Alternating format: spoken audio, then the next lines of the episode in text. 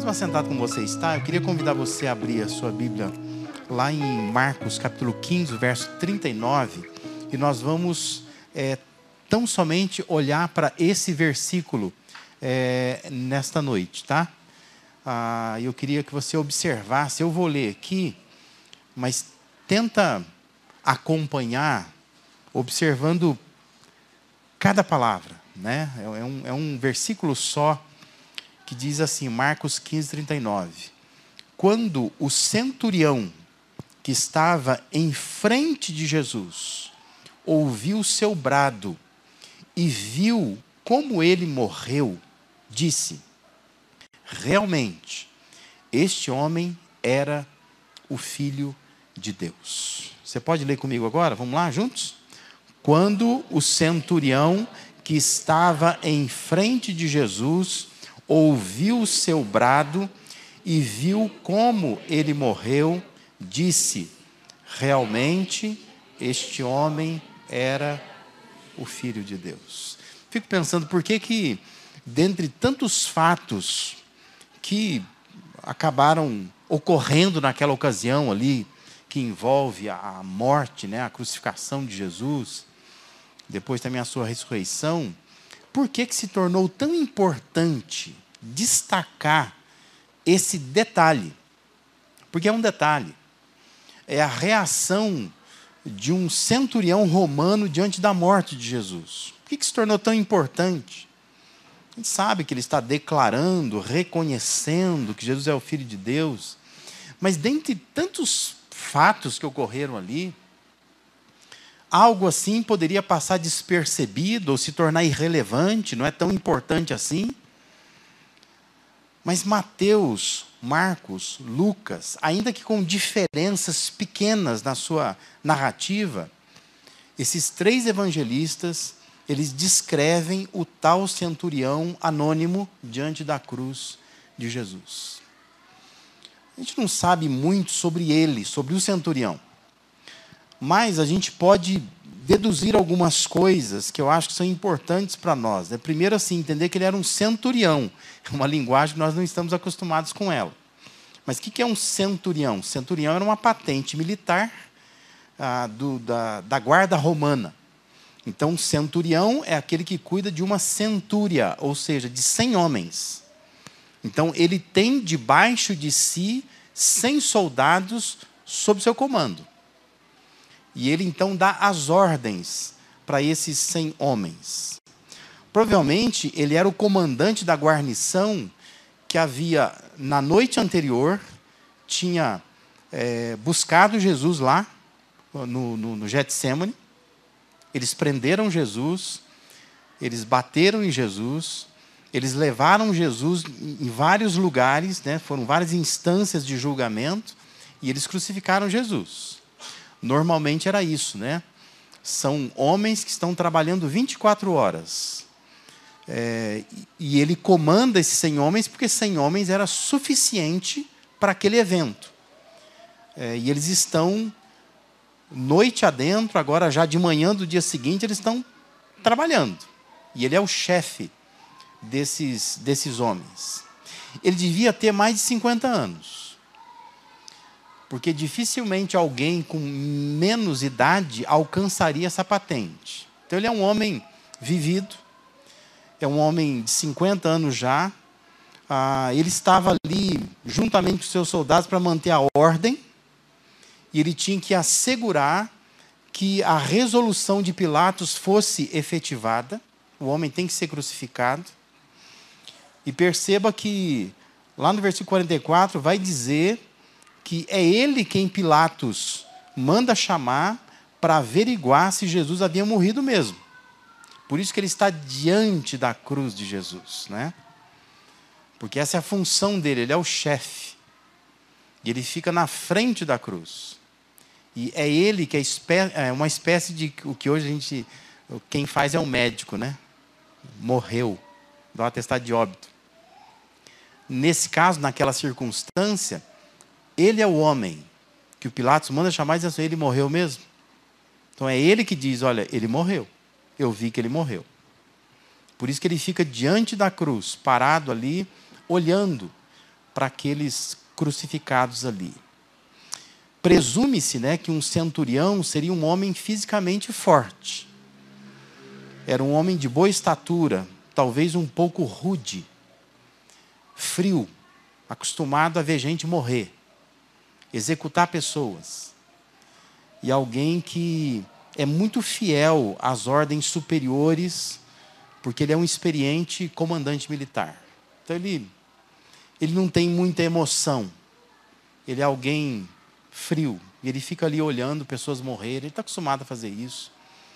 É, e o fato é que os evangelistas, movidos por Deus, preservaram em suas narrativas a reação desse homem diante do sacrifício de Jesus. Aquele centurião, com cerca de 30 anos, pelo menos, de experiência, vendo dezenas, talvez centenas de pessoas morrerem na frente dele, ele nunca tinha visto uma morte como aquela. E é justamente por isso que os evangelhos preservam esse detalhe. Porque o que se tem aqui é um centurião romano que está acostumado a ver gente morrer, que está acostumado a executar crucificações, mas ele se vê agora chocado, porque ele está diante de um homem que ele nunca viu uma morte como aquela. Nunca vi um homem morrer daquele jeito. E isso chama a sua atenção. Por isso a gente precisa entender que não se tratava de mais uma morte. Não é só mais uma morte, mas é uma morte singular, carregada de significado, de propósito. E da boca desse homem sai uma frase, uma confissão, na verdade. Ele diz assim: verdadeiramente, este homem era o Filho de Deus. Pergunta é: o que, que levou este homem a fazer uma declaração como essa? Por que, que ele fala isso? O que, que ele observou? O que, que ele viu ali? O que, que chamou tanto a atenção dele para fazer uma declaração de reconhecimento?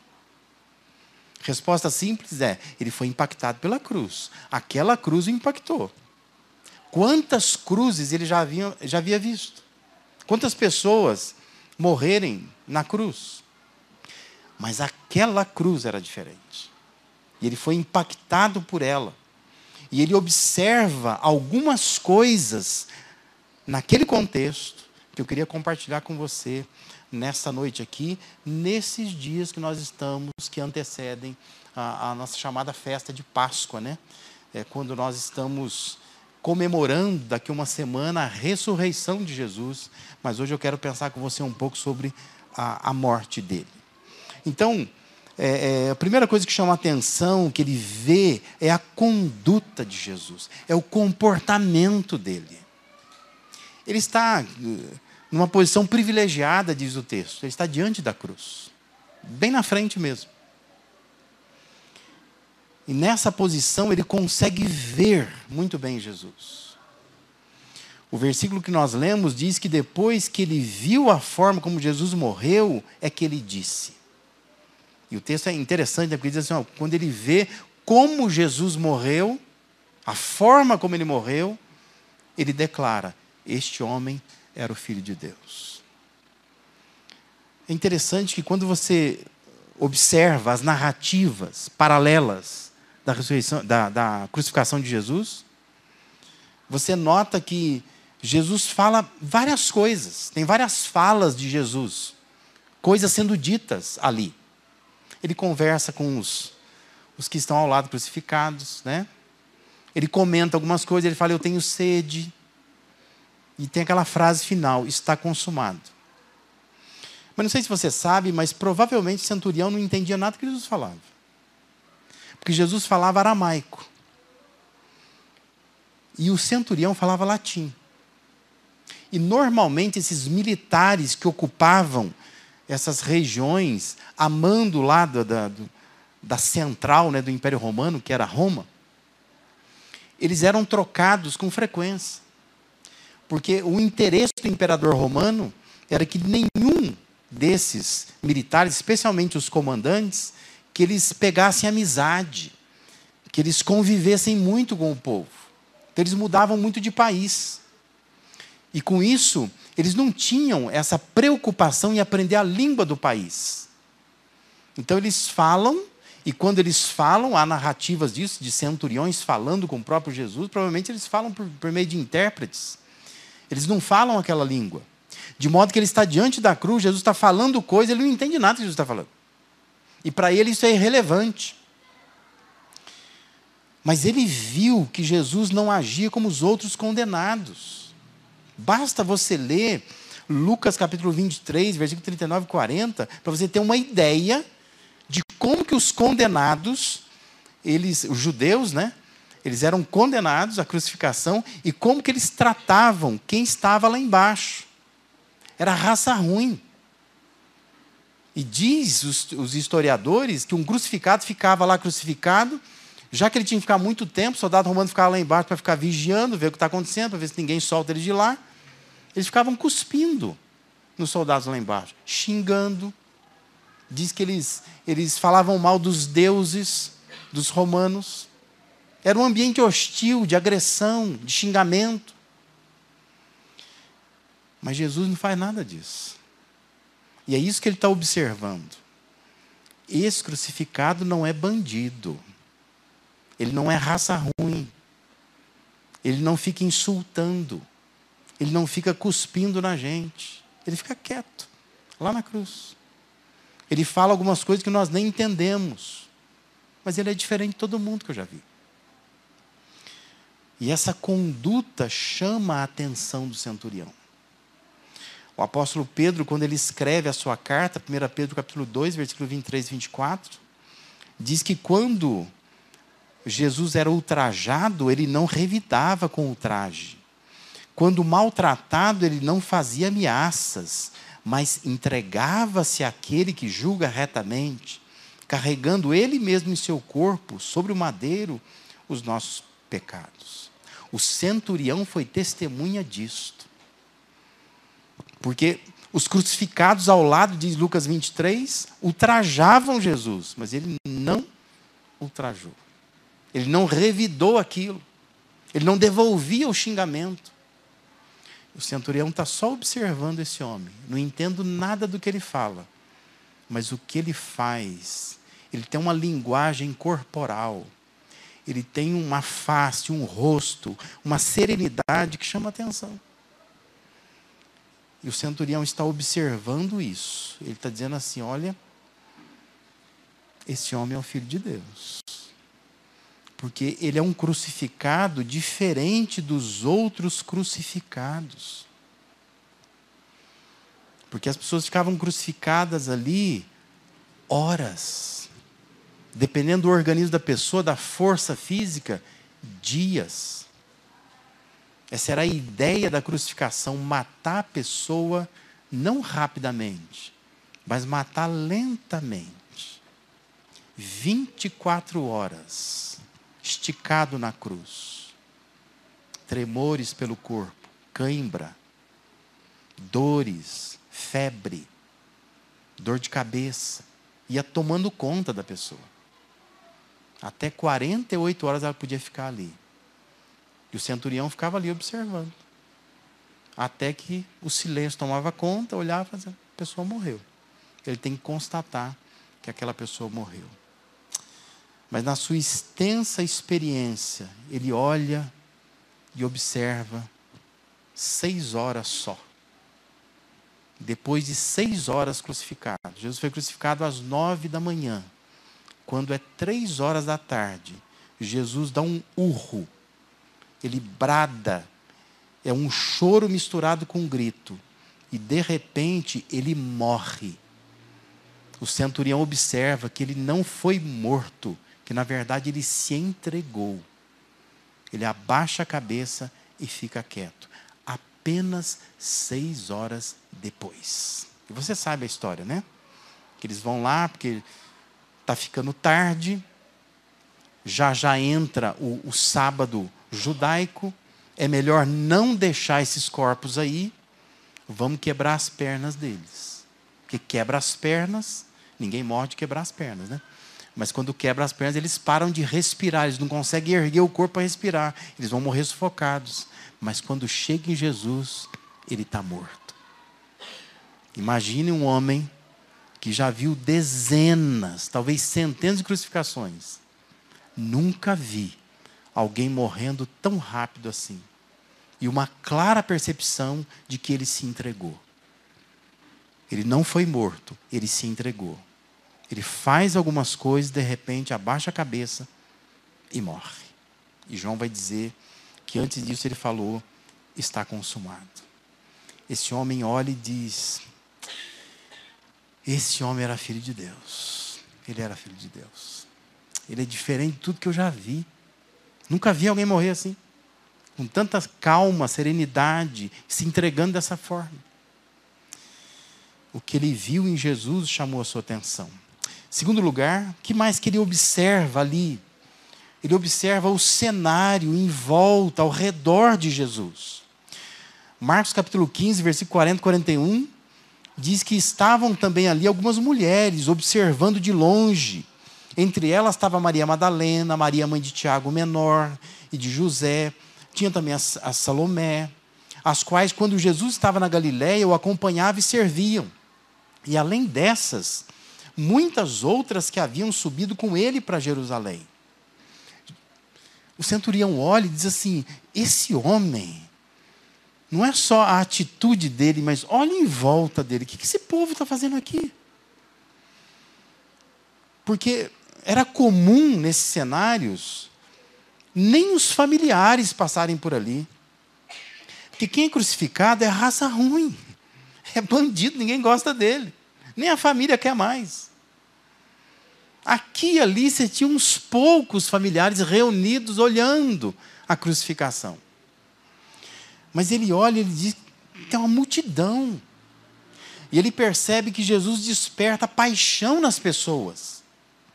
Em volta dele tem muita gente. E ali tem gente que está cheia de ódio, gente querendo ver Jesus agonizando. Tinha uma multidão ali que estava assim. Até que, enfim, esse homem que vivia nas ruas aí pregando, falando coisas, até que enfim ele está na cruz. E tem gente que não quer perder esse momento. Está com os olhos ali esbugalhados, né, cheios de raiva, querendo ver ele crucificado, gostando daquilo. Mas também ele vê que tem gente cheia de gratidão pelas coisas que Jesus havia feito e ensinado. Tem gente chorando, agoniada pelo que está acontecendo, que sabe que ele é inocente. E ali também tinha gente cheia de amor por aquele homem extraordinário. As pessoas estavam olhando e falando, gente, como é que pode? E eu fico imaginando assim, pessoas que foram curadas por ele. Estão ali olhando e falam, como que pode crucificar? Alguém que me curou, que me ajudou, que me ergueu. Mas ele está ali sendo crucificado.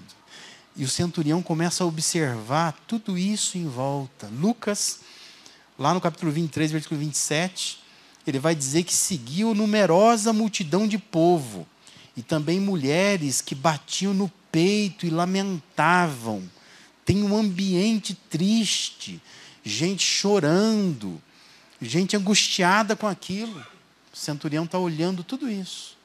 Tem um cenário em volta.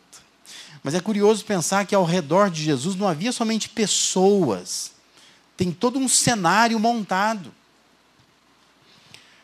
Capítulo 15 de Marcos, versículo 33 diz assim: Chegada a hora sexta, houve trevas sobre a terra até a hora nona.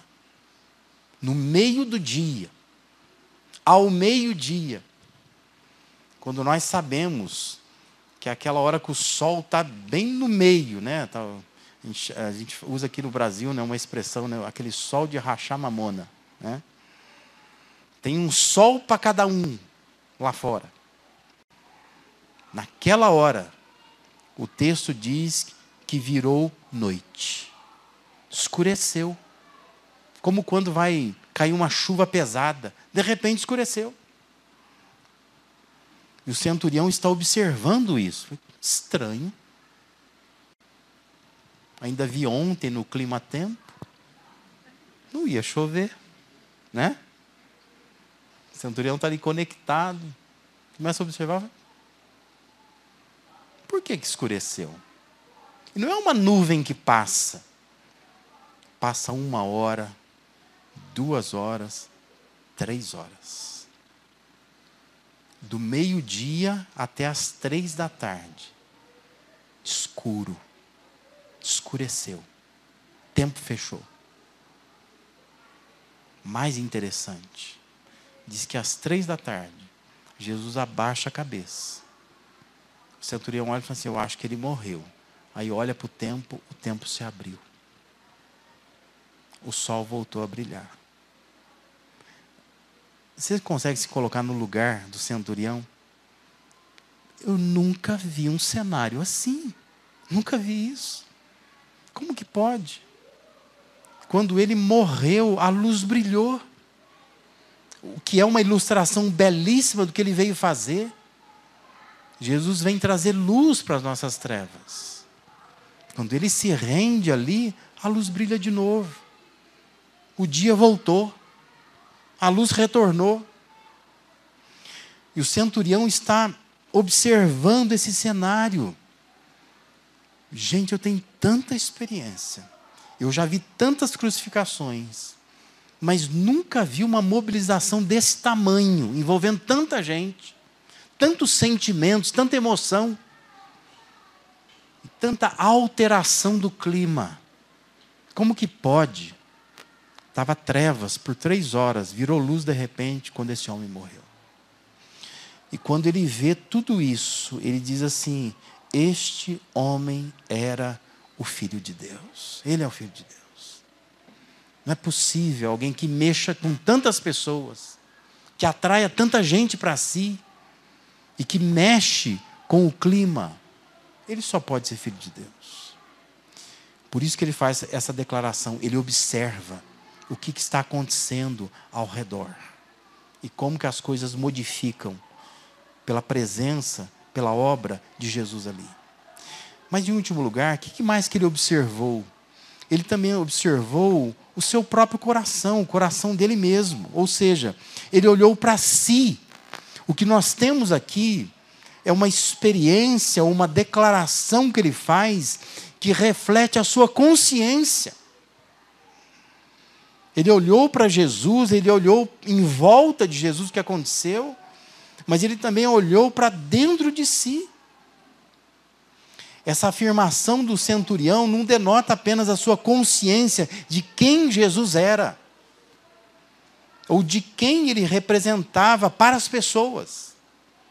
Mas essa declaração também foi uma confissão de como ele se via diante do que estava acontecendo ali. E a gente observa isso quando nós olhamos para a descrição de Lucas. Quando a gente vai para o texto paralelo. Lucas 23, versículo 47. Veja como Lucas descreve aquele mesmo verso de Marcos 15, 39. Lucas descreve assim: vendo o centurião o que tinha acontecido, Lucas diz assim: ele deu glória a Deus, dizendo: verdadeiramente este homem era justo. E aqui vem uma coisa, puxa, mas por que, que Lucas descreve dessa maneira? Por que, que ele, ele, ele diz que quando o centurião vê o que tinha acontecido, ele diz que ele deu glória a Deus? E por que, que ao invés de ele dizer assim, ó, este verdadeiramente é o Filho de Deus, ele diz esse homem é justo? Sabe por quê? Porque Lucas, ele quer descrever como que um romano estava entendendo essa frase. Lucas faz duas coisas. Primeiro, ele diz assim: o centurião glorificou a Deus, porque ele quer que ninguém o interprete mal. Lucas não quer que a gente ache, lendo o texto dele, falando assim: olha lá, está vendo? Ele está dizendo que não reconheceu como filho de Deus, não. Fala, não, ele glorificou a Deus. Mas ele quer dizer com muita clareza como que um romano estava entendendo essa frase. Ele não estava só dizendo assim, não, ele é o filho de Deus. Ele está dizendo assim, ele é justo. E a, a intenção de Lucas é retratar o sentimento do centurião. O centurião, quando ele olha para Jesus, quando ele vê o comportamento de Jesus, quando ele olha ao redor de Jesus, vê as pessoas mobilizadas em torno dele, vê o cenário acontecendo, ele olha para si. E, e, é como se fosse hoje, imagina-se um policial militar da rota, né, que usa aquele, aquele bonezinho meio caído de lado, pegar o bonezinho e jogar no chão assim. Ah! Sabe essa atitude? Dizer assim. Como é que eu fui me meter num negócio desse? Ele era justo. É perceptível que ele era justo. Aonde eu fui enfiar minha vida? Por que, que eu fiz isso? Eu participei de uma situação armada. E esse homem era filho de Deus, justo, correto. Por que, que eu fui fazer isso? É a maneira como o romano entenderia. Quando ele diz, ele é inocente, ele era o filho de Deus. Ele está dizendo assim: ó, eu entrei numa enrascada. Eu não deveria ter feito isso. É como se ele se jogasse ao chão, e pode ser que ele se jogou mesmo. E ele dissesse assim: ai, não acredito nisso. Né? Ele era inocente. E eu fui crucificar. Debaixo do meu comando foi crucificado um homem inocente. Ele olhou para si mesmo. E ele está pensando assim: como que eu pude matar esse homem? Como que eu pude matar? Aquele centurião olhou para si e viu que diante dele estava o Salvador, estava o justo inocente, e ele ali totalmente perdido, envolvido em algo que ele sabe que ele não deveria fazer. A minha oração é para que você experimente o que aquele centurião experimentou. Que você consiga ter esse tipo de consciência esse tipo de coração. Mais de 50 anos de vida. Talvez 30 anos vendo pessoas sendo crucificadas. Mas maravilhado com aquele que estava diante dele naquele momento. O que Deus deseja certamente é que nesta noite você olhe para Jesus e você afirme verdadeiramente ele é o Filho de Deus. Por aquilo que Jesus é. Por aquilo que, o que, que Ele faz. O quanto que Ele já fez por pessoas. O quanto que Ele já alterou nesse mundo. Por aquilo que você é. Quando você olha para você, você se vê como um pecador. Você olha e diz: por que, que Ele morreu na cruz por mim?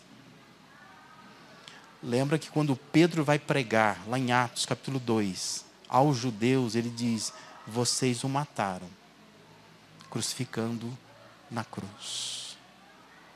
E é esse sentimento que nós precisamos ter. Nós o matamos com os nossos pecados.